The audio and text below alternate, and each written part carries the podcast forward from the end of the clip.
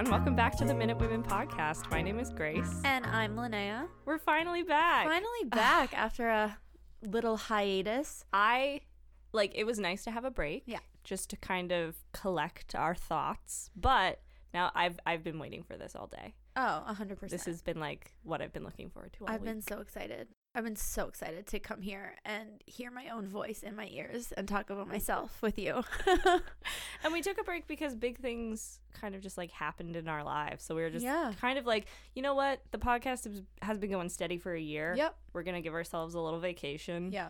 and rejoice in some good news that we got. Exactly. Uh, so do you want to share my good news and I'll share your good news so that Okay. we, so that it's not so That's- narcissistic? That's cute. That's cute. Okay. so I'll go. I'll go first. Okay. So Grace, after trial and tribulation, and Dal being difficult as hell. Uh, Academia in general just being slow. yeah, ac- yeah, academia just being slow, and you know, pandemics and things slowing down things. Anyway, Grace was basically told like, "Oh yeah." We we can't take you for the PhD program, and then Grace was sad, and it was like whole like life revelation. But then because Dal's not an idiot, they were like, "Oh, actually, J.K., we really want you in our FID program. Um, FID. you're gonna be a Grace McNutt FID." Um, uh, and yeah, and they gave Grace uh offer to do her PhD, and so she's gonna be a doctor, Yeah. I'm a not of doctor. medicine. Not of medical. God, Don't no. touch me. Oh, Don't let me get anywhere near you with any kind of medical instrument or diagnoses. Yeah, I don't know. Um, It might go to your head once you have those three little letters after your name. You'll be like, yeah. I'll just be a, measles. Be just walking down the street like house. Just Yeah. I'm gonna have a cane for no reason all of a sudden, and just be giving diagnosing people with the most obscure things. You're it's always like- lupus. can you can you take three steps backwards and two steps forward? oh my god. Can you has, come with me? He has a flu.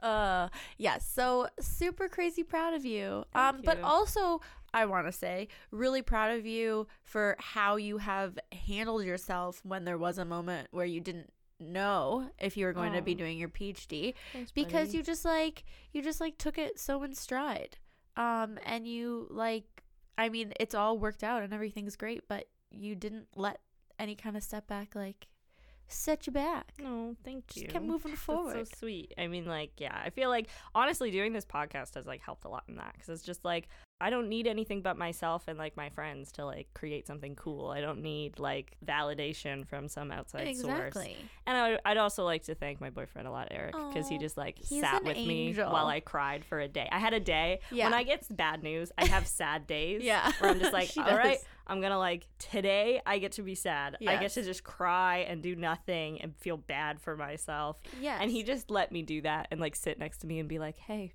Want some food? I'm like, yeah that might be good for me.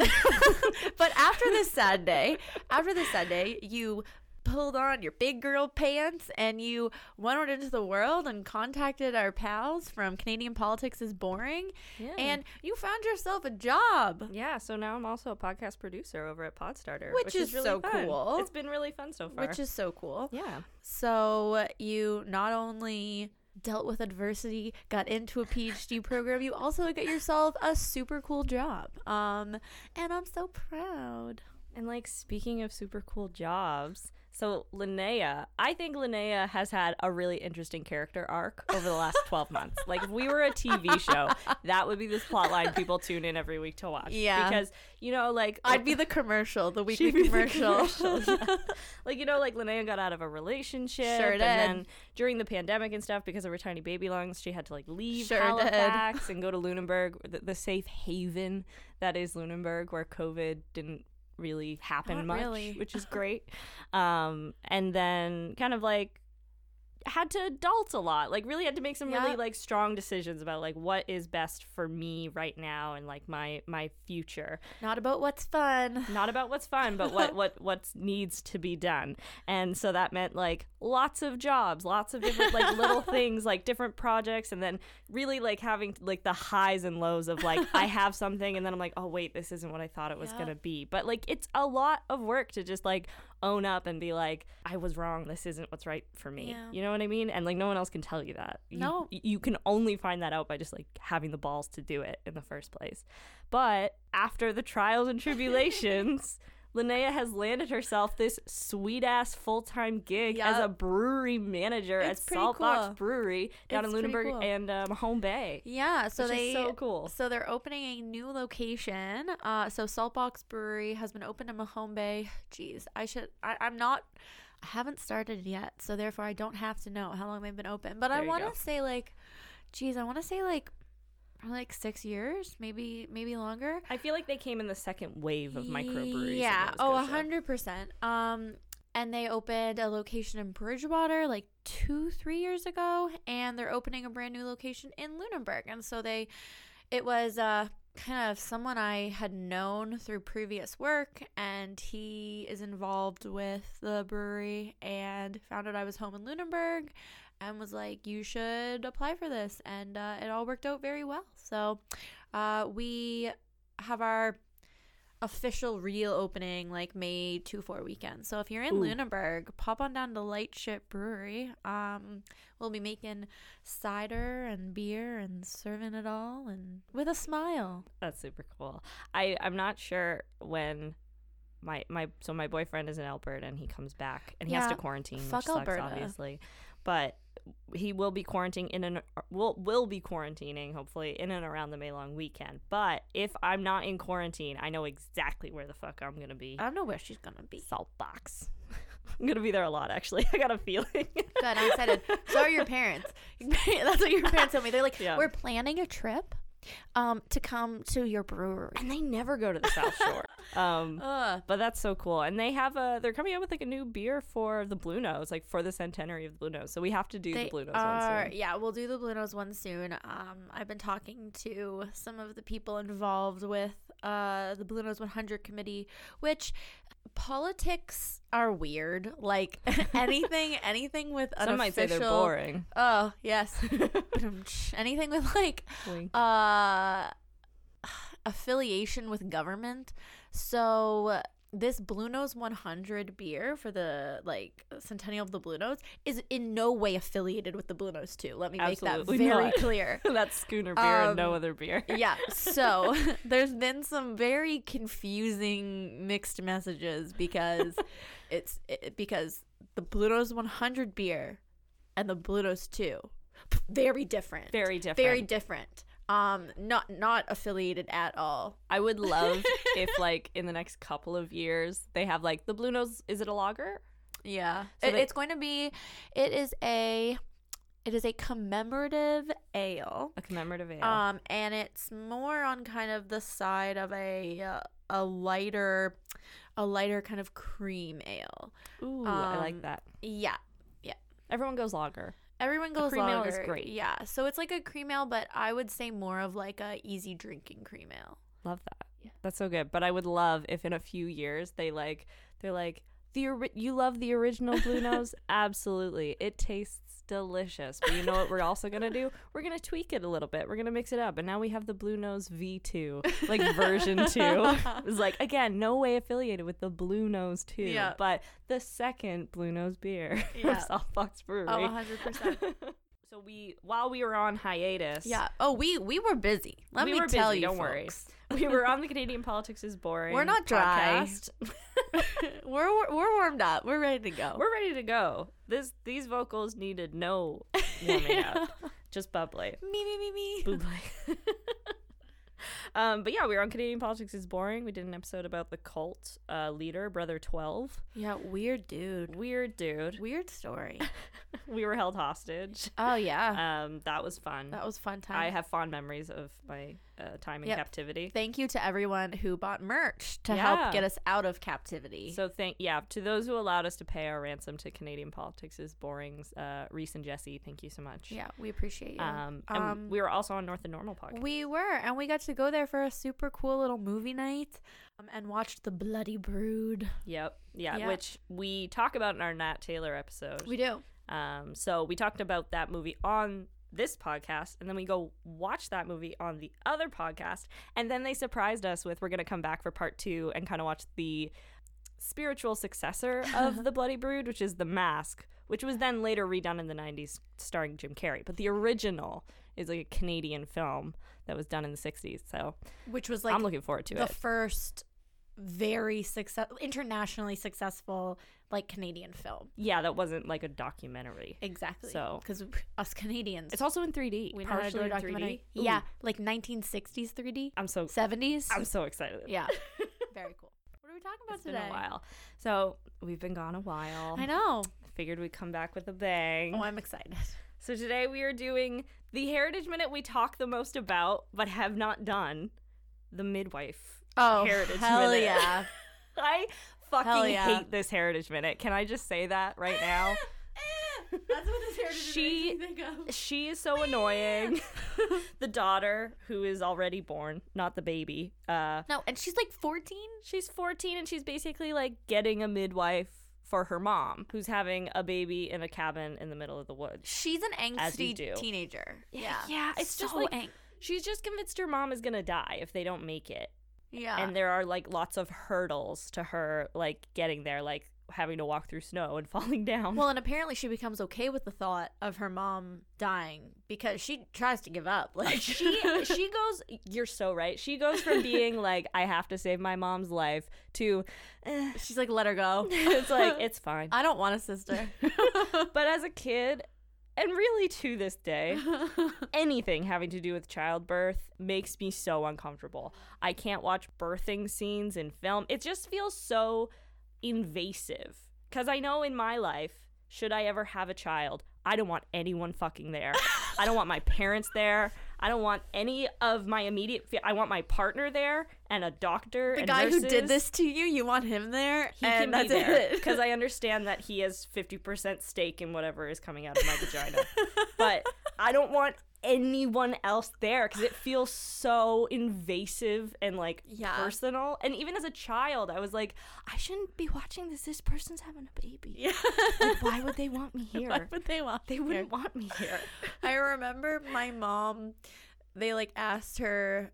Uh, she it was a hard delivery when she had me so i don't know what happened but um when she had my sister they like asked if she wanted the mirror to see the baby and apparently my mom was like hell no like No. what get that away from me i don't want to i don't even want to look down there like like I know that there's kind of like this culture around like it's like an important moment in a woman's life and it's like a spiritual moment and I'm sure it is. But I don't want to be there. Knock me out. Hit me with a club. I don't care. I don't want to go through it. It's such a like like I don't like going to doctors in general, but that just feels like the most vulnerable moment of your life and I Yeah. hate that. yeah I don't like it. It Yeah. makes me very uncomfortable. So Yeah. this heritage minute as a child, I would just be like, Yeah, this one felt Cringing. like this one felt like bad to watch. Like the Titanic feels bad to watch because there's boobs. Like this one was like talking just like, about vaginas. Yeah, it was like uncomfy. Yeah, maybe I'm just repressed, but I'm comfortable in my repression, and it doesn't hurt anybody else. it doesn't. So I'm okay with that. That's a good life lesson. Everybody can come see my baby after it's born and cleaned, and I'm feeling better. Yeah, You can come visit me in the hospital afterwards, but I'm i was gonna say when the baby's during. four. you can come see my child when they're 18 and I legally can't isolate them anymore. oh Uh. god. And the other thing is like this is this heritage minute isn't really about a person. no, It's like the rural teacher one where It it's like this yeah. is a like a woman's occupation and so we're going to highlight Yeah. it. So I just kind of had to do a history of midwife. midwifery and how that played out in Canada. Okay. So that's what we're gonna do today. So as the, is the case with like a lot of stuff in Canadian history, there is two perspectives on childbirth and midwifery, and that is an Indigenous perspective yes, and a European perspective. two-eyed seeing, if you will. two-eyed seeing. Yeah. very correct. Yes. Um, so there's really two histories that are happening that interweave, but for a long time they are in isolation. So the Heritage Minute only looks at the European history. Yes. So we're gonna do a brief little history of Indigenous history of midwifery. Perfect. Which again, it's also incorrect to say that there's an indigenous history of midwifery because there are a lot of different indigenous peoples in this country Yeah. who all have different kind of traditions and and social customs Yeah. around childbirth. So we're just gonna talk about how people birth babies before we had doctors and hospitals. Yeah. So Western hospitals. yeah. Yes. So this is vague. Um Okay. and probably incorrect to some extent. Just an asterisk. Don't cite this in your paper. um, English and French colonial oppression damaged many of the aspects of First Nations healthcare, but resistance to this oppression has managed to maintain some of the ancient wisdom of midwifery. For Indigenous peoples, the experience of childbirth was a social one that strengthened cultural and territorial ties as well as the transfer of traditional knowledge. Some Okay. women were appointed to help those give birth.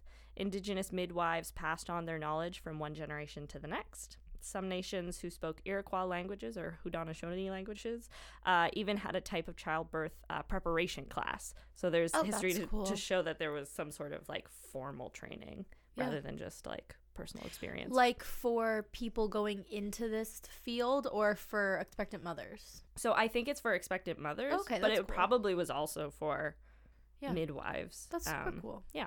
So, in the broadest sense, which is what we ultimately have time for today, um, we can break down groups uh, of different Indigenous experiences into like First Nations experiences, Inuit experiences, and Métis. Ooh, yeah, up in the cold. Yeah, crazy. Yeah. That's the weirdest one for sure.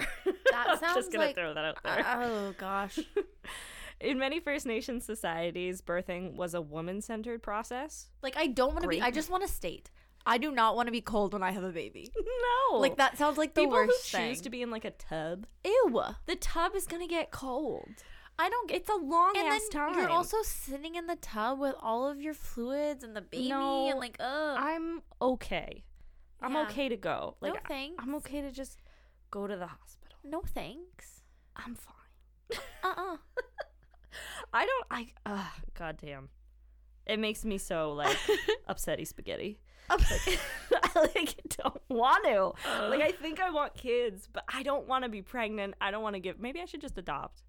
Maybe that's ultimately There's the lots of babies that need good moms. Yeah, maybe I'd be one. Who knows? so, uh, for example, in Newfoundland, Mi'kmaq women gave birth in tents that were removed from the community and specially constructed for the purpose of giving birth. That sounds nice. In good weather, women gave birth in the open air in the woods, though this was not always the case. Further west, Anishinaabe babies were born in a moss bag, and the mother was given a broth of salmon or whitefish, supposedly to help with breastfeeding. Excuse me, a a, a moss bag? I imagine it's a So bag you- lined with moss. You just put the bag down there and you're just like just like to and catch. And then you catch the baby. Gonna need those baskets back. I yeah, I guess so. Okay. I saw this is not relevant. I saw uh, an internet hack where they make like a live bath mat with moss, like it's living moss, and it's a bath mat. That sounds gross. and I can't decide if it would be absolutely disgusting or like cool. But I think it would be cool as like a wall thing. But I don't think to step on. No. If you think I should make a moss bath mat, let me know. in other communities and traditions, however, both genders played a role in uh, the birth of children. So in some traditions, only women, like it was like a woman centric thing. In other ones, men can be there. For many Inuit women, they would modify their diet to help with pregnancy, increasing their intake of caribou, char, muktuk, and seal. Muktuk is a traditional Inuit or Chukchi food consisting of frozen whale skin and blubber. Huh. So like a whale popsicle. Nice. It's not on a stick, but it could be. Could be. Foods that required preservation, like berries, would be limited in case they had spoiled. So they don't want to risk you getting any botulism. That's nice. That's good. That's yeah. thoughtful. Inuit men helped their wives give birth. Children too were involved when no one else was available. it's like no one else is around, so Timmy, you gotta go help your mom give birth. He's like, I'm three. You were born yesterday, but now you have to help someone give birth. Birth occurred in the snow or an animal skin tent, and women who assisted were called sanaji in some dialects of the Inuktitut language. The sanaji is the helper who first touches the baby and becomes the one who is entitled to bestowing certain skills and characteristics on the newborn. So they're kind of like a godmother for the rest of the baby's life That's in a spiritual way. I don't know how that would play out in an actual like society Right. thing. So In the pond inlet area, Inuit women gave birth all alone, guided by instructions given from an outs someone outside her dwelling. So she's oh totally my alone. god, nope. Nope. Nope, like you're saying you don't want anyone in the room. Like not quite to that extent. Yeah, not to that extent. Like, I don't want to have I'm to not like doing this shit alone. No, I want someone else to know what they're doing Yeah. and then have nobody else there. Ew. Oh God. Like, are they there in case like something goes terribly wrong and she like passes out and they need to be like be there? Yeah, so it's supposedly like labor would be carefully monitored through Yeah. a series of questions um, that are aimed at encouraging a short delivery. How are you feeling? Yeah, but like, wouldn't it be easier for you to just be in there? I'm sure it's like a custom, re- like religious thing, but So- still. I have an interesting experience with pregnancy. I have not had a child. I have not been pregnant. However, I was 15 when my mom uh, was pregnant with my sister. And let me tell you, that is the best birth control that you could ever bestow upon a young lady. uh, pregnancy itself, like I'm not even talking about birth, is disgusting. It's awful. It is gross. You like lose full control of your body. Yeah, your body is literally being attacked from the inside by a parasitic growth, stealing all of your energy, all of your food, all of your joy. Yeah. Okay? And then your biology has been trained to love it. Yeah, all with the hope that That's it's the real Stockholm all with the syndrome. hope that it's gonna come out with these big juicy little eyes and be like, Juicy. mama. Yeah, okay. Like pregnancy is weird. I I did not stay in the room for my mother to have my sister. It was just my mom and Paul. Um, I mean, I was offered, but my mom was like, "You don't want, you don't want this." no. My mom was like, "You don't want any part of this," Because you also can't help. There's nothing you No. can do. and I don't need to see my mom like that. No, she's at the like. That's the thing. Like I'm gonna be at. You're like, so vulnerable. I will be so happy, but I will also be at my physical lowest. So please don't come. This episode is gonna be entitled like midwifery, and Grace and Linnea have a crisis. Yeah. um. So in Métis communities, because Métis people are a product of like the intermingling between First Nations and Europeans, they have some traditions that are very indigenous and other traditions that are very European. Right. Um, so you can draw comparisons between First Nations and Inuit communities. Early trading Métis communities often had help from two sources. So the traders that were trading uh, and trained in a European style of medicine, but then also First Nations medicine and medical chests. As with many First Nations and Inuit communities, there was often one woman or midwife in Metis communities in charge of reproductive health for women and babies. This role was taught, not inherited, and often it was held by a childless woman who became like a godmother to most of the children in the community. Oh, sad. Yeah. I don't know if it's just like uh, if you're a midwife, you can't be married, like kind of that hierarchical structure of like once you marry, you don't work. From the First World War on, uh, hospital births became more and more accessible to ordinary people. And by the Mhm. 1950s, almost all births in North America were occurring in hospitals. So, this change in attitude inevitably affected First Nations and Indigenous healthcare. Whereas midwifery had been the customary, respected practice even among the colonists, the emphasis on supposedly necessary modern medical interventions was spread by doctors to Indigenous health services. The result was that many ancient birthing and midwifery practices have been lost, and few Indigenous midwives are left to pass along Indigenous knowledge in this or other areas. Right. The removal of births from many indigenous communities has had profound spiritual and cultural consequences, which are difficult to quantify. The loss of tradition traditional birthing practices has been the link to a loss of cultural identity. Now, to me, having a baby in a hospital, that seems like a personal decision. So was this decision made by or or did doctors come in and say, "Oh, like it's not safe to have your baby here and you have to come to the hospital?" Or Yeah, I mean, there were probably still the option of like a house birth, but you probably still would have a doctor come. And in the case of Yeah. indigenous communities and reserves, Mm. they build Indian hospitals in a lot of cases. Yeah, you're not going to do it into a moss bag. Yeah, like, yeah, like it was probably seen as like there's a pregnant woman, so we're just going to like intervene and give her the medical services that we deem are necessary. Right. Um, so there, in a lot of cases, there is probably just no longer the choice. right. And then after a generation or so, now people don't know how. Like that that whole That lineage of lost. knowledge is just gone. Like my mother is just a very cynical human being. Like she has never she has never played it up as like, oh, it's like the most magical experience in the world. She's like, being your mom is a really cool, great Yeah. experience.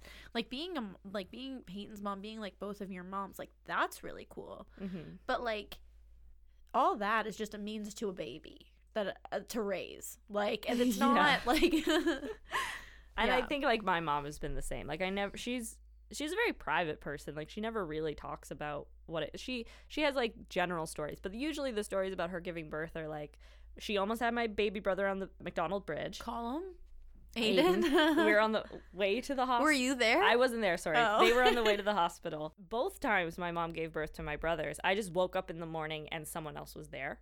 oh, nice. Like my parents just were gone. They left in the night. It was funny. Yeah, one time when she was giving birth to Aiden, she almost had him on the bridge. She thought, anyways. She was just like, "This baby, I, I, it's gotta happen in the car." And Mitch is like, Um, squeeze your knees shut, Catherine. and it was because my uncle, he was the guy on call, like my my aunt and uncle, to come and watch me and Ben. And so she like called them in the night. And my uncle, he's he's from New Zealand, so he's just like, "Hello, Don Elda." Um, and my mom was like, "Hi, Don." It's like "Mm, we're having the baby. We have to go blah blah blah. And he was like, "All right, be there." Hung up, went back to sleep. Like did like answered the phone in his sl- like sleep and just went back to bed. And so he didn't get there until like way later. Oh, Anyways. no. Oh no. As a child, I made a lot of things about me. Um, As a child. as a child, uh, Uh, now okay. I at least keep that to myself. Okay. But it was really bad. Both times I was told that Aiden and Colin were boys, I cried. oh no. Both times I was like, "Oh no!" I like I remember being told that Colin was a boy, and then getting under the kitchen table and just crying. We're now kind of like in the sphere of like the European tradition, which is also very diverse. So to say there's like a European tradition is a little like dicey. Okay. Um, but during the Middle Ages in Western Europe, people relied on medical knowledge from the Roman and Greek philosophers. These medical philosophers focused primarily on the health of men, and women's health issues were very understudied. okay. Thus, these philosophers did not focus on the baby and they encouraged women to handle women's issues. Huh. it's like, but what about childbirth?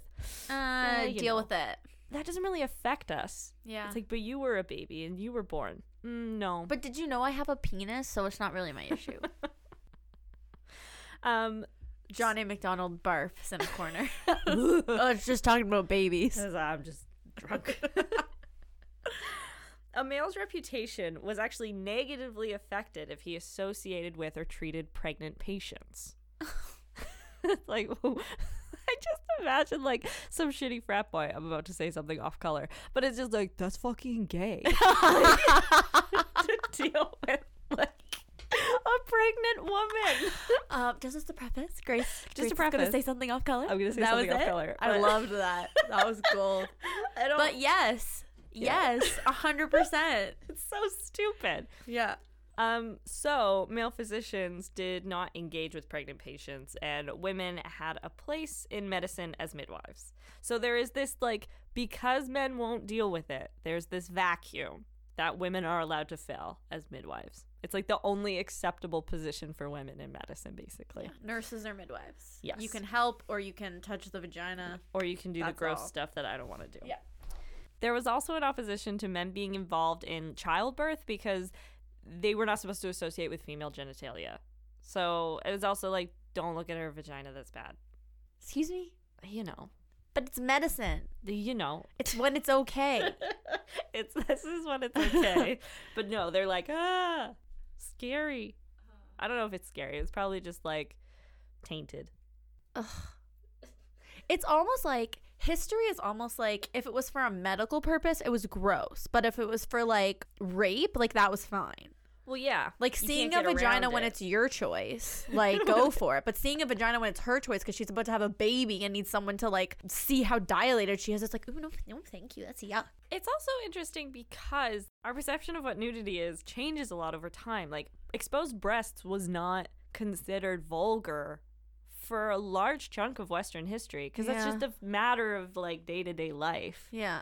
Is like someone will be breastfeeding or it's just hot. Like, Yeah. exposed breasts, at least in some societies, it's not deemed this really bad thing. But Yeah. like in Victorian society, so like in Victorian society, a bunch of cleavage, totally fine. Leg, no. No. It, but it's like this weird. There was this thing. queen or princess who had like a favorite boob.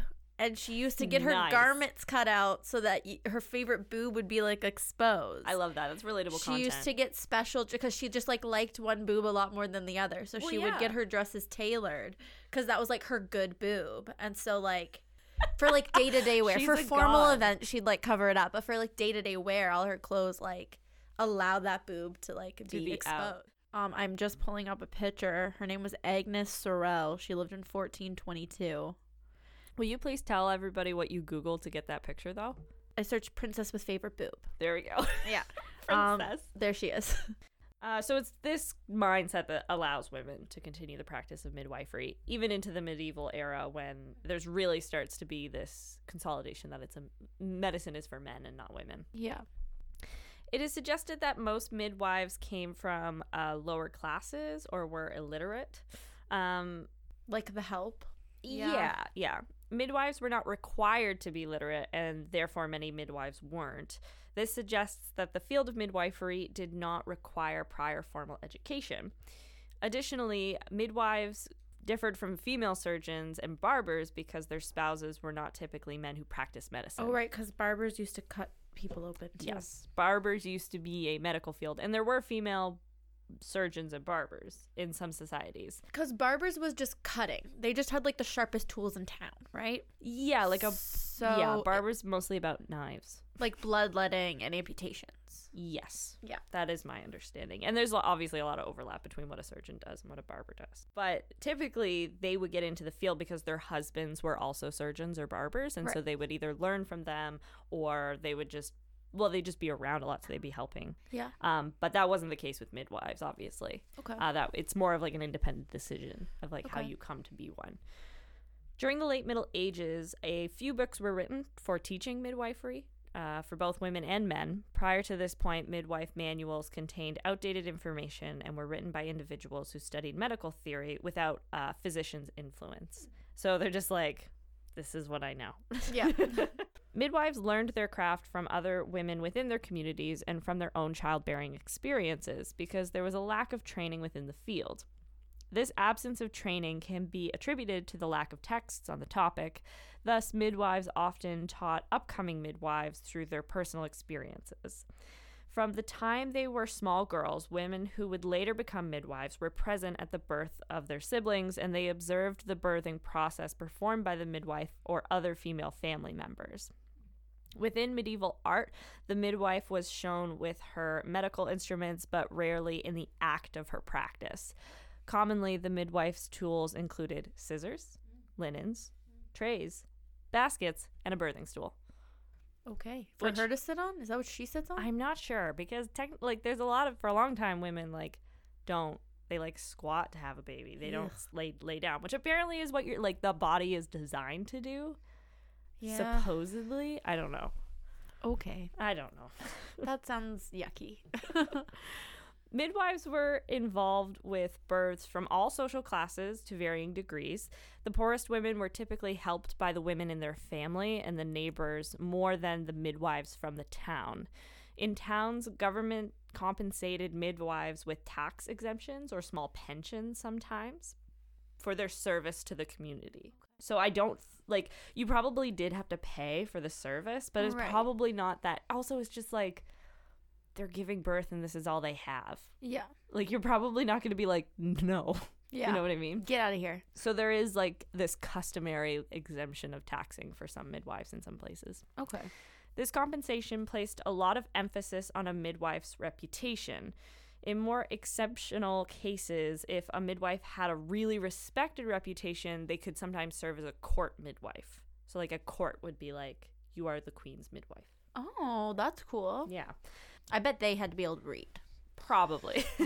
I, I but it is interesting because it seems to be purely based on reputation because it's not like you went to this school and came out of this program, so you're our midwife. It's like It's like six of her babies lived, two of yours died. you've been through the ringer. Yeah. And like picked. these babies are alive. it's like picking me. teams in dodgeball. This involvement included working for individuals like the French Queen. So like the French court had a had a midwife. Witchcraft became associated with midwifery when unsuccessful pregnancies became apparent to of the course. society. Of course. Yeah. So like if a lot of babies are dying, they're like, the babies don't have measles. It's the midwife. Dun dun dun. Which I'm sure there were shitty midwives. But also it's, they're I'm not a witch. Sure, there a were shitty midwife. midwives with measles because we didn't have vaccinations or anything to protect us from having those things. Yeah, exactly. Yeah. So but it's not a witch. No. Reliance on naturalistic remedies and a lack of training caused rural midwives to have many unsuccessful deliveries during this time. When births were consistently unsuccessful, the accusations of witchcraft would begin. Of course. There's also this societal thing of like she's an independent woman, Not So- married, no kids. not married, no kids. Witch. If she felt the need to spite us for some reason, she really could easily do that. Witch. Yeah. So tie some chains on her and throw her in the ocean. Oh, dead. Not Oh. a witch. She wasn't a witch, but she is dead. Yeah. Sad. So, well, Sad. in the 17th century, the first settlers were arriving in Canada and depended on the experience of midwives to help mothers give birth. The importance of midwives is evident. In 1691, the government of Quebec established three autonomous branches of medicine. These were physicians, surgeons, and midwives. okay. From 1755 to 64, the British government paid the wages of midwives from England who settled in Nova Scotia to encourage their immigration. So they're like, we need farmers, we need people, and we need midwives. Like, Yep. those are the people we want to settle. We want to populate this farmland and ocean side. Yep. We got some midwives. But conflicts were arising between midwives and other medical professionals, aka women versus men. Right. Um, Naturally. Throughout the Western world. From the 18th century, medical men began to assert that their modern scientific techniques were better for mothers and infants than the folk medicine practiced by midwives. As doctors and medical associations pushed for a legal monopoly on obstetrical care, midwifery became outlawed or heavily regulated throughout the United States and Canada. Huh. From 1872 to 1881, compulsory certification for midwives uh, was introduced in Nova Scotia, New Brunswick, and Quebec. And of course, these kinds of legislative acts are presented as avenues for safety, but the reality was it was male medical associations creating barriers for the advancement of midwives. Hmm. So it's one of those things where it's like, okay, now you need a license to be a midwife. Right. And it's like, You're just adding okay. barriers. But yeah, and it's not midwives coming up with the certification process. It's not Right. midwives saying there's a crisis where we have a bunch of midwives who are saying they are, and in reality they're not, and a bunch of babies are dying. Yeah. There's no crisis in the field. It's just externally they're like, well, what if they needed licenses? Yeah. And that way there won't be as many of them. Yeah. And the generational knowledge of midwives was critical to mother and baby health because I'm not sure if our listeners are aware, childbirth fucking sucks. Yeah. um, so it's like you're just cutting off this like generations and centuries of knowledge Yeah. for a new field of science, which I'm sure there are practices from the scientific field that you can apply to midwifery, For sure. but it's not. It's not reasonable. It's not one or the other. Yeah, it doesn't have to be one or the other. And, be- and because in reality, it's not about what's best for the mothers and children. It's about doctors wanting more power and Yeah. more money. Yeah. So when men and women married in the 1800s, they generally assumed that children would follow very promptly and regularly. And regular. the prevailing sense was that children just came and there was a little to be done about it. So you're not supposed to impede the fact that people are going to have a lot of children. Okay. it's just going to happen. It's just how it is. Women were encouraged to see motherhood as both a destiny and a duty, Oh my god. and letters and diaries from the time suggest that many tried earnestly to do so. Oh, so f- women feel a lot of pressure to become pregnant Yeah. after they get married. Families were large, with an average of six to eight children, uh, but averages can be misleading. So families with many more children were common at the time. Um, the main determinants of family size at this time was age of marriage and age of menopause. That's basically the only thing that's going to decide how many kids you oh have. Oh my lord. Women who married in their early or mid 20s, uh, in other words, could expect to bear children continuously until their mid 40s. Ugh. That is a, just, that's life. Constantly That pregnant. Disgusting. Ugh. So the intervals between children would vary from woman to woman, but Mhm. most could expect to have a new baby every two to three years over this span of time. So if you get married when you're 25 and you hit menopause when you're 45, Yeah. then you can expect to have what? That's 20 years. Like you can have like 10 kids. That's Yeah. like one every two years ish. Yeah. Ugh. Wow. Nope. No thanks. That's a lot. Ugh. In the 1800s, childbirth was both painful and dangerous. Yeah. The only pain relief available was opium, usually sold as a sleeping draft known as laudanum. Laudanum. We should try Probably it Probably like sometime. Dilaudid. Ma- yeah, probably. Probably comes from that. Yeah. Uh, Yeah. But this was almost never used, Okay. which is good. Don't don't use opium, but also like Some You opium know. would have probably been nice. Slip- slip me some.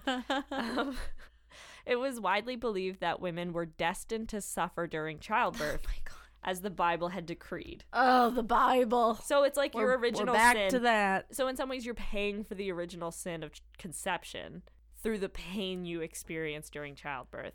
My god. Fuck men. Yeah. Fuck them. Like Fuck 'em. fuck you. What do they have to do? Nothing. What does the Bible say about them? In the 70s when my grandmother when my grandmother had her children in the 70s. I guess my mom was born in 70, but my uncle was born in 67. okay. And in 67 my grandfather was not invited to the hospital. Not even around. Like he dropped my grandmother off and he came and he picked her up 2 days later. yeah. Jesus. And that was his firstborn son. Like men didn't stay. That wasn't a thing. He then went off and like went and did something with like his buddies. Like, oh, like Helen's having a baby. Almost all babies were born at home, usually with the assistance of family and friends. There were also women who practiced as midwives, although there was no formal training, and most midwives were experienced women who had borne several children themselves.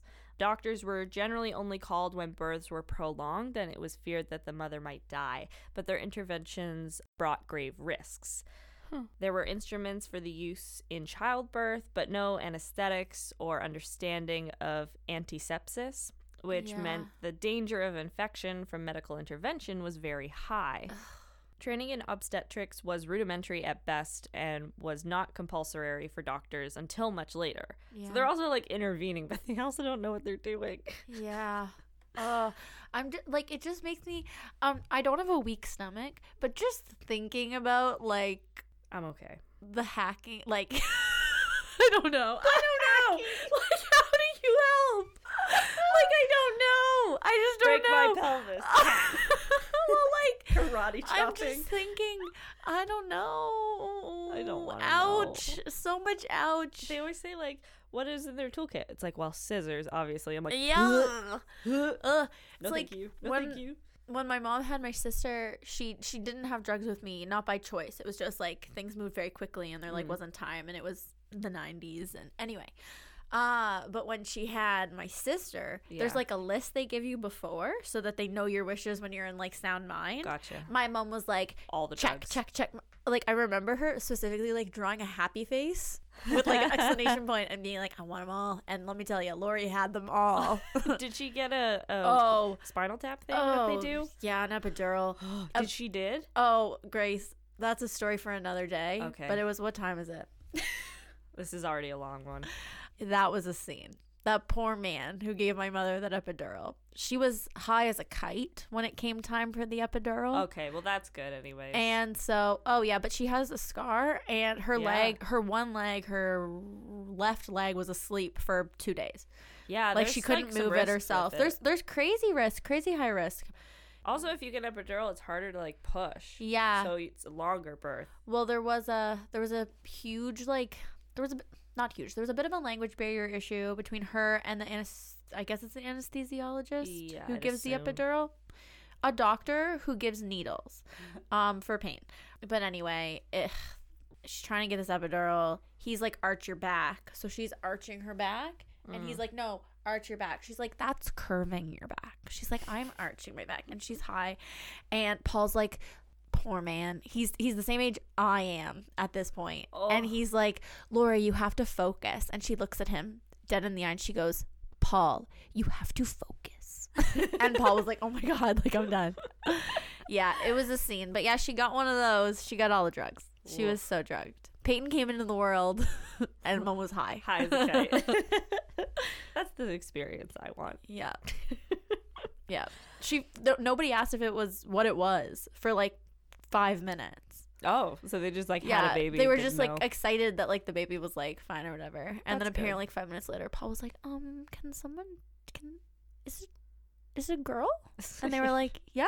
And he was like, "Oh, cool." my mom was very convinced my youngest brother was gonna be a girl, and so oh. when she he thought w- she'd get two and two. yeah, she just like she just felt it too. She just like Yeah. because it was in this weird period where they wouldn't tell you in ultrasounds unless Oh. you well now you pay I guess Yeah. to find out. But at the time there was like this very xenophobic belief that if they told Chinese parents what the child would be that they would get abortions.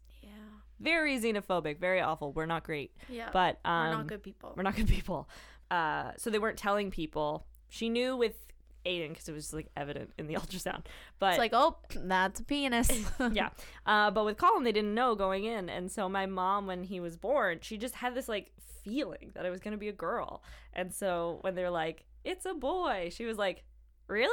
She was just like, "You sure?" And the doctor was like, "Uh, yeah, pretty sure." so did she know for you and Ben going in? she knew for both of us, Oh, really? or maybe not for Ben, but definitely for me. Mom didn't know for me or Peyton. Yeah, she know. was certain for me and Aiden at the very least. Okay. They like the question of like if you were a boy, what was your name gonna be? I have no idea because they just like knew that I was gonna be a girl from Oh, very cool. early on. I probably would have wound up being named Aiden. Probably. probably Aiden.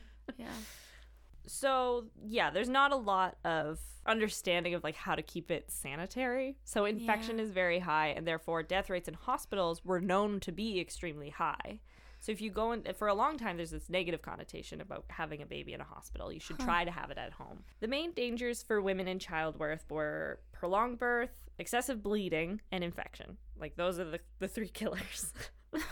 Prolonged births were often followed when labor began with infants uh, in the breech, so feet Mm. first, Right. um, or far worse, in traverse, sideways position. Yeah. Which I don't even know how, that's just, you're to die. I was sideways. really? Yeah. What the hell? I was sideways, so they had to go in with forceps, oh, which is my mom describes as very large salad tongs. Yep. Um, and so my mom, Swing you around. my mom got rid of all the pictures from like my first week being alive because I had a big cut over my eye Oh, because where the forceps got me, and I was really bruised. Oh, And my mom was just like, "You didn't look cute."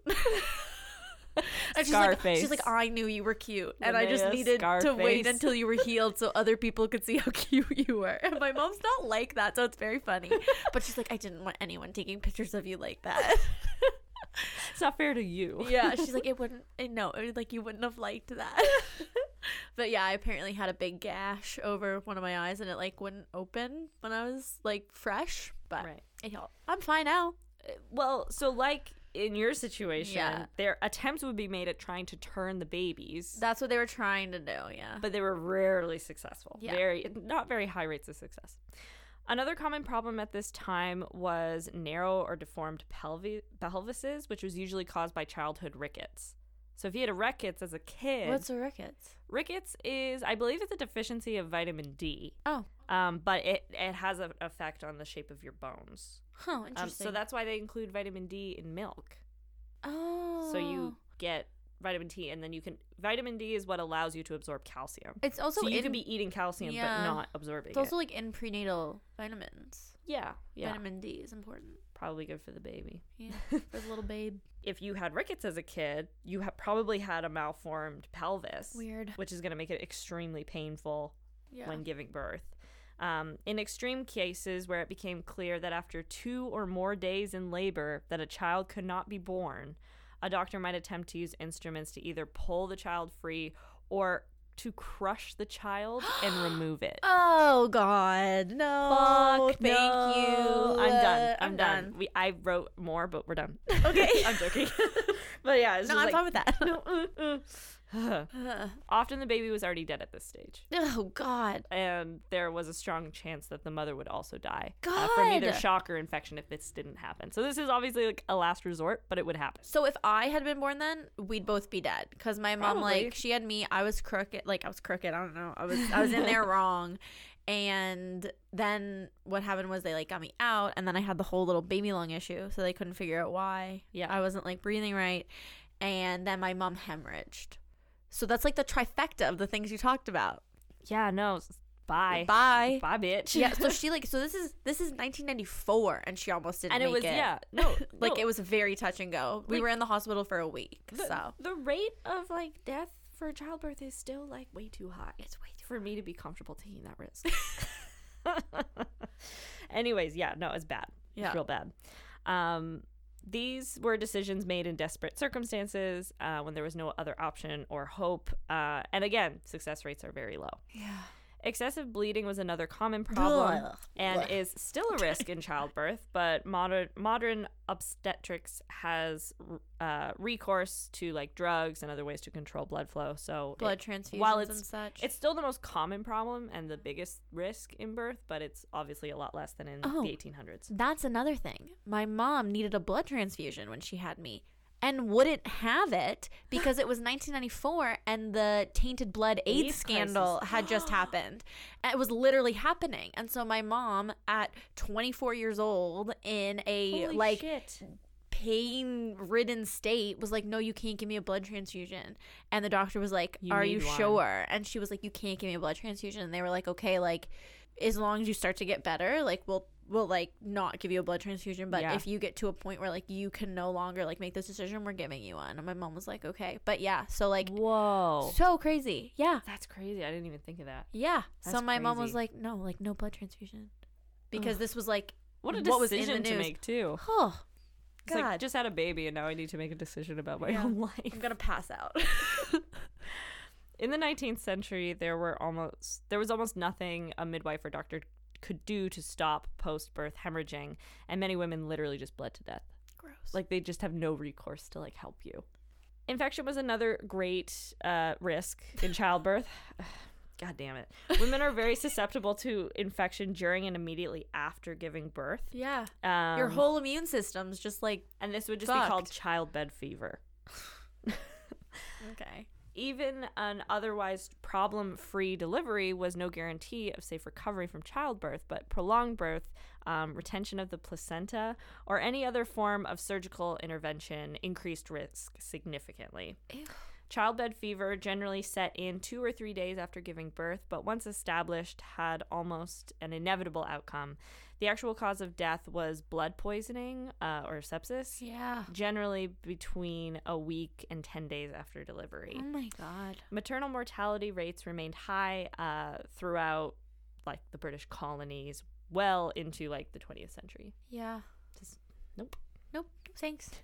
Women in particular, but also men approached each birth with trepidation. So there's Yeah. just like there's this culture of fear Yeah. giving birth. A hundred percent. Many women routinely prepared themselves for death. Yeah. And the terms they used to describe their approaching lying in reflected this. So this, that's what they call labor, lying in. oh my god. Um, because it's just such a casual term. You're just like, it's like, all right, I'm going to take to bed for a week. Goodbye. Forever. and when I come out, I will have a sweet child. Um, Hopefully. Childbirth was often described uh, as women's time of trial. Oh my Like, god. I hate it so much. I mean, like it is. Um, Yeah, it is, but- but also just. ugh. Um, so in one instance, there is a ship captain who's traveling to South Australia uh, in 1836, and he leaves a very pregnant wife. is this like a in Britain. fable or is this real? This is a real Okay. story. This is a story. Um, and in his diary, uh, he referred to his wife's trying hour on one or more occasion. He calls it her trying hour of nature's sorrow. So he's like worried about his wife, but this is what they call it: is Oh the trying God. hour. Children were often sent to stay with friends or family as the birth approached so that they wouldn't be around Oh, the other kids. to like hear their mom crying out in pain, but also just so they're not in the way. Like you just you gotta get out of the house. Sometimes they would be unaware that another baby was even expected until they just returned home and there was a baby. just like you. the Church of England provided a special rite of Thanksgiving for women who survived childbirth, uh, rather quaintly entitled "The Thanksgiving of Women After Childbirth," commonly called the Churching of Women. the churching of women. there was also a persistence of the belief that women were unclean after childbirth, a continuation of uh, an old kind of views of like menstruation that women so women couldn't like go to church. Okay. Like there's like there are like I don't know how they would know, Yeah. I guess, but like uh, women aren't supposed to be in church during like or, or they're not supposed to receive sacraments if they're on their period. I don't know, man. Stupid. It's so stupid. The church is so dumb. so dumb. The use of pain relief in childbirth increased uh, gradually towards the end of the 1800s. So now we're starting to see drugs. Oh, good. Queen- Thank God. Queen Victoria famously pioneered the use of chloroform during her eighth labor. So also Queen Victoria, a bunch of babies, Yeah. like 12 maybe, Bunch of babies. 13. But also a badass. also a badass. Also used chloroform in 1854. Just knock me out. Yep. Uh, and this helped popularize the practice. Uh, but many doctors still opposed its use, which that makes sense. Yeah, it makes sense. I'm not saying it's good for you, but I'm not saying childbirth is good for you. So pick your battle. pick your battles, honestly. Oh, Queen Victoria. Similarly, uh, better understanding of infection and the gradual acceptance of principles of antisepsis in surgery and childbirth from the middle decades of the century helped to reduce infection rates. Towards the end of the century, there was also a growing sense that many women's lives might be saved if women could be delivered under medical supervision in hospitals. Okay. So that's kind of when the shift starts to happen. Right.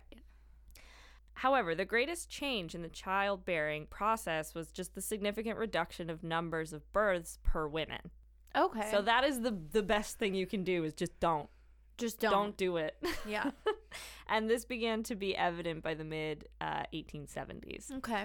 This is what's known as the fertility transition, a transition from high levels of natural f- fertility to low levels of controlled fertility Right. kind of in like the 1880s. So now contraception is becoming more widely available to some people, whether you're doing it medically or whether you're purposefully just like not having sex Yeah. at certain times to try and prevent it.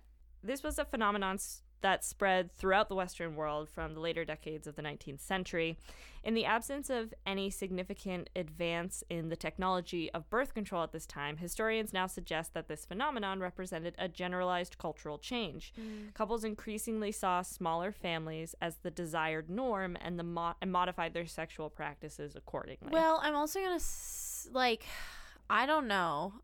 I don't know. Like, I feel like that would be women making that decision, and maybe not. I feel like that'd be a tough conversation for a lot of husbands. I will say that there is an understanding of how you don't get pregnant though. Yeah, Like people know how you get pregnant. So there are ways of having sex without getting pregnant and not getting pregnant, or at least like hedging your Yeah. bets. Yeah. And so there I think there is a bit of a uh, cuz there's this for some like lower class families, you might need to go like the woman might need to go work Yeah. or you just don't have the expectation that you're going to be able to, to have enough to provide for a large Yeah. family. Like for a long time, you have a lot of kids because you need them financially. You need them to help you work. Yeah. And in an urban setting, a lot of kids is actually worse. But in a, a rural setting, you have kids, so they help you on the farm and they like Right. can help you develop this. So it's a, a really Yeah. big shift in family expectations. my grandmother's father. So he and his wife, he had two kids from a previous marriage, and then he married my great grandmother, and they had six kids. Mm. And after their fourth, after their fourth, she went to the doctor to get birth control.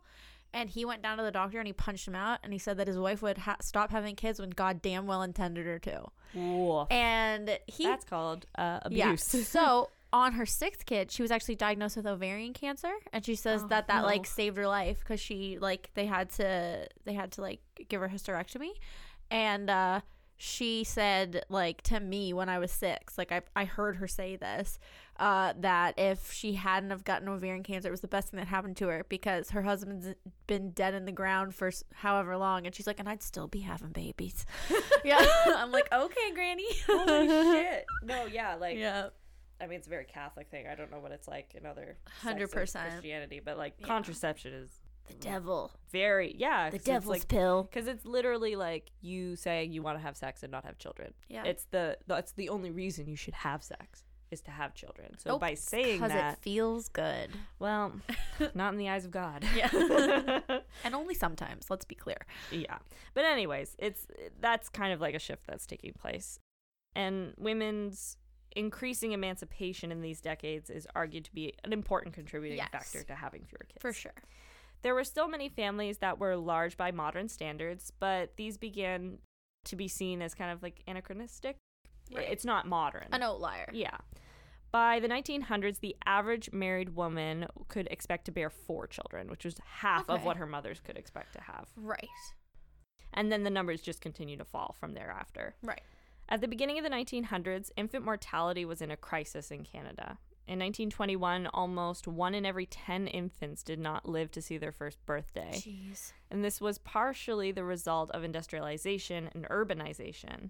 At the turn of the 20th century, poor sanitary conditions prevailed uh, in many cities and allowed for rapid spread of contagious Yeah. diseases. I feel like in cities more so than rurally. Yeah, for Yeah, sure. You for just sure. have concentrations of people, and Yeah. so a newborn is going to be one of the most Right. affected by Right. disease like that. Medical health officers who advocated for good hygiene and disease prevention worked with mothers to overcome this situation. Namely, they created plans to educate future mothers and asked them to consult physicians as soon as they believed they were pregnant. This medicalization of pregnancy and childbirth had several effects, namely the transition of childbirth from homes to hospitals. Okay. Today, childbirth is the main cause of hospitalization in Canada. Apparently, like Yeah. that's crazy. But it's one of the only things you kind of have to go to a hospital for. I guess so. Unless Like, you get you can- hurt. I guess I just think people get hurt more than they're giving birth. But I guess, like, but babies are being born every day, dude. that's true. in 2018, four to seven in a thousand live birth cases resulted in infant mortality, which is still In what year? 2018, I don't like that. like seven out of a thousand. I don't like those numbers. Also in 2018, 32 in 372,329 live birth cases, aka uh, 0.009% in Canada, resulted in maternal mortality linked to pregnancy, um, childbirth, or the aftermath. So like things are looking okay, better for moms. Yeah. This rate was slightly higher than it had been in 2014, which was at 0.006%. okay. Uh, this increase could have resulted from several factors. Some physicians said it was due to the advanced age of mothers. So, the older you Yeah. are, the higher risk kind of birth it is. Yeah. Other observers thought it could have been caused by the increase in cesarean sections and unnecessary interventions. So, now we want too much shit going on. Right. Cut me up, but you shouldn't. but you that. shouldn't. Just have your baby. Today, more and more expectant parents opt for home birthing. However, the demand is too high for the supply of trained midwives. Right. In Canada, women can give birth with the help of a midwife in any province or territory except for the Yukon and Prince Edward Island. Interesting. Not who I expected. Naturally, I expected Quebec because, like, they don't want anything that anybody else has here in Canada. different. They just like to be different. PEI, really. PEI, you can't get a midwife, I guess. In those regions, parliamentarians and healthcare professionals are increasingly discussing the project to regulate uh, the midwife profession, but at the moment, I believe it's just not. It's I was gonna say, allowed. well, in PEI, I think there's like two hospitals on PEI, Really? which makes you so close to a hospital. Why would you have a midwife? I guess so. That's true. I was gonna say I was like, that's not a lot. And I was like, Yeah, it it is a small place. it's very small, they have the good hospital and the bad hospital. right? the number one hospital in Prince Edward Island out of two. It's like, yeah, or it's like being like, we're the number two hospital in all of Prince Edward Island. the whole thing. Yeah. Number two. I don't know how many hospitals they have, but Well, that's that's the story of midwifery in Canada. I hated it. I feel I very want- uncomfy. I'm so uncomfortable, and I'm so grateful to be on my period. My right vagina hurts. Yeah. That's not gonna make it. I'm gonna have to cut that out. I'm gonna listen back to that and be like, well, that was fun. it wasn't. It wasn't. I mean, I had a good time with you, but I never want to do this one again. nope. Uh, I never want to talk about it. I never Might not even listen to it again. No, Um, I- I'm I'll listen to it once through, and then I probably won't again. Uh, but I recommend all of you do and tell your friends about it. Yeah, I mean, listen to this episode of the podcast and share it with all your friends, please, please, please. That'd be great. Yeah. uh, if you're looking for more information about the Minute Women, please give us a follow. We are on Instagram at Minute Women Podcast, same on Facebook, and then we are on Twitter at The Minute Women. Uh, we also have a fabulous, fantastic website full of merch, and people are starting to get their merch. It's so exciting. I drink out of my Minute Women coffee mug every morning now. We it's so fun. It's so cute. We see you wearing it and putting your stickers up, and we love that. And uh, we want to see more pictures. So if you have Minute Women merch, please send us a photo of yourself with it. We'd love to share it on our social channels. Uh, We also have a website, which is www.minutewomenpodcast.ca. There you can check out all of the episodes, all of the um, minutes that we cover, and all the resources Grace uses for each episode. So give that a little look see too. I'm also gonna say I've been lazy about putting up my sources, but it will change. I promise. I have them all saved. I just haven't written them up. It, it'll be available. We're all doing our best, Grace. We're We're all just, I'm just doing our best. If you really want the sources, shoot us a message on That's true. Instagram, Facebook, or Twitter, and uh, we will happily get them to you. We'll send them to you via Express. yeah. And yeah, make sure you're subscribed to the podcast on whatever platform you listen to us on. If it's an option, please rate and review the podcast. Please. Other than buying things from our TeePublic store, which you can find the link to on our Instagram, that is the best way to support the podcast right now. So just let us know what you think, and you can always tune in every Wednesday for a new episode. Yeah, and it's so good to be back. I So missed good to be you, and I've missed our listeners, even though I don't really get to see them here. But I know they're listening. I miss them spiritually. Thank you for that. well, we'll see you next week. Bye.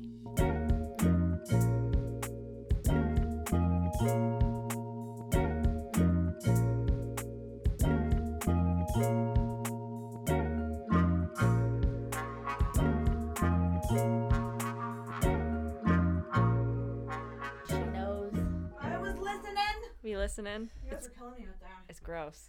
It was was gross. nice. It was Oh gross. God, I remember that that one so well. Yeah, It's it's just traumatizing. So traumatizing.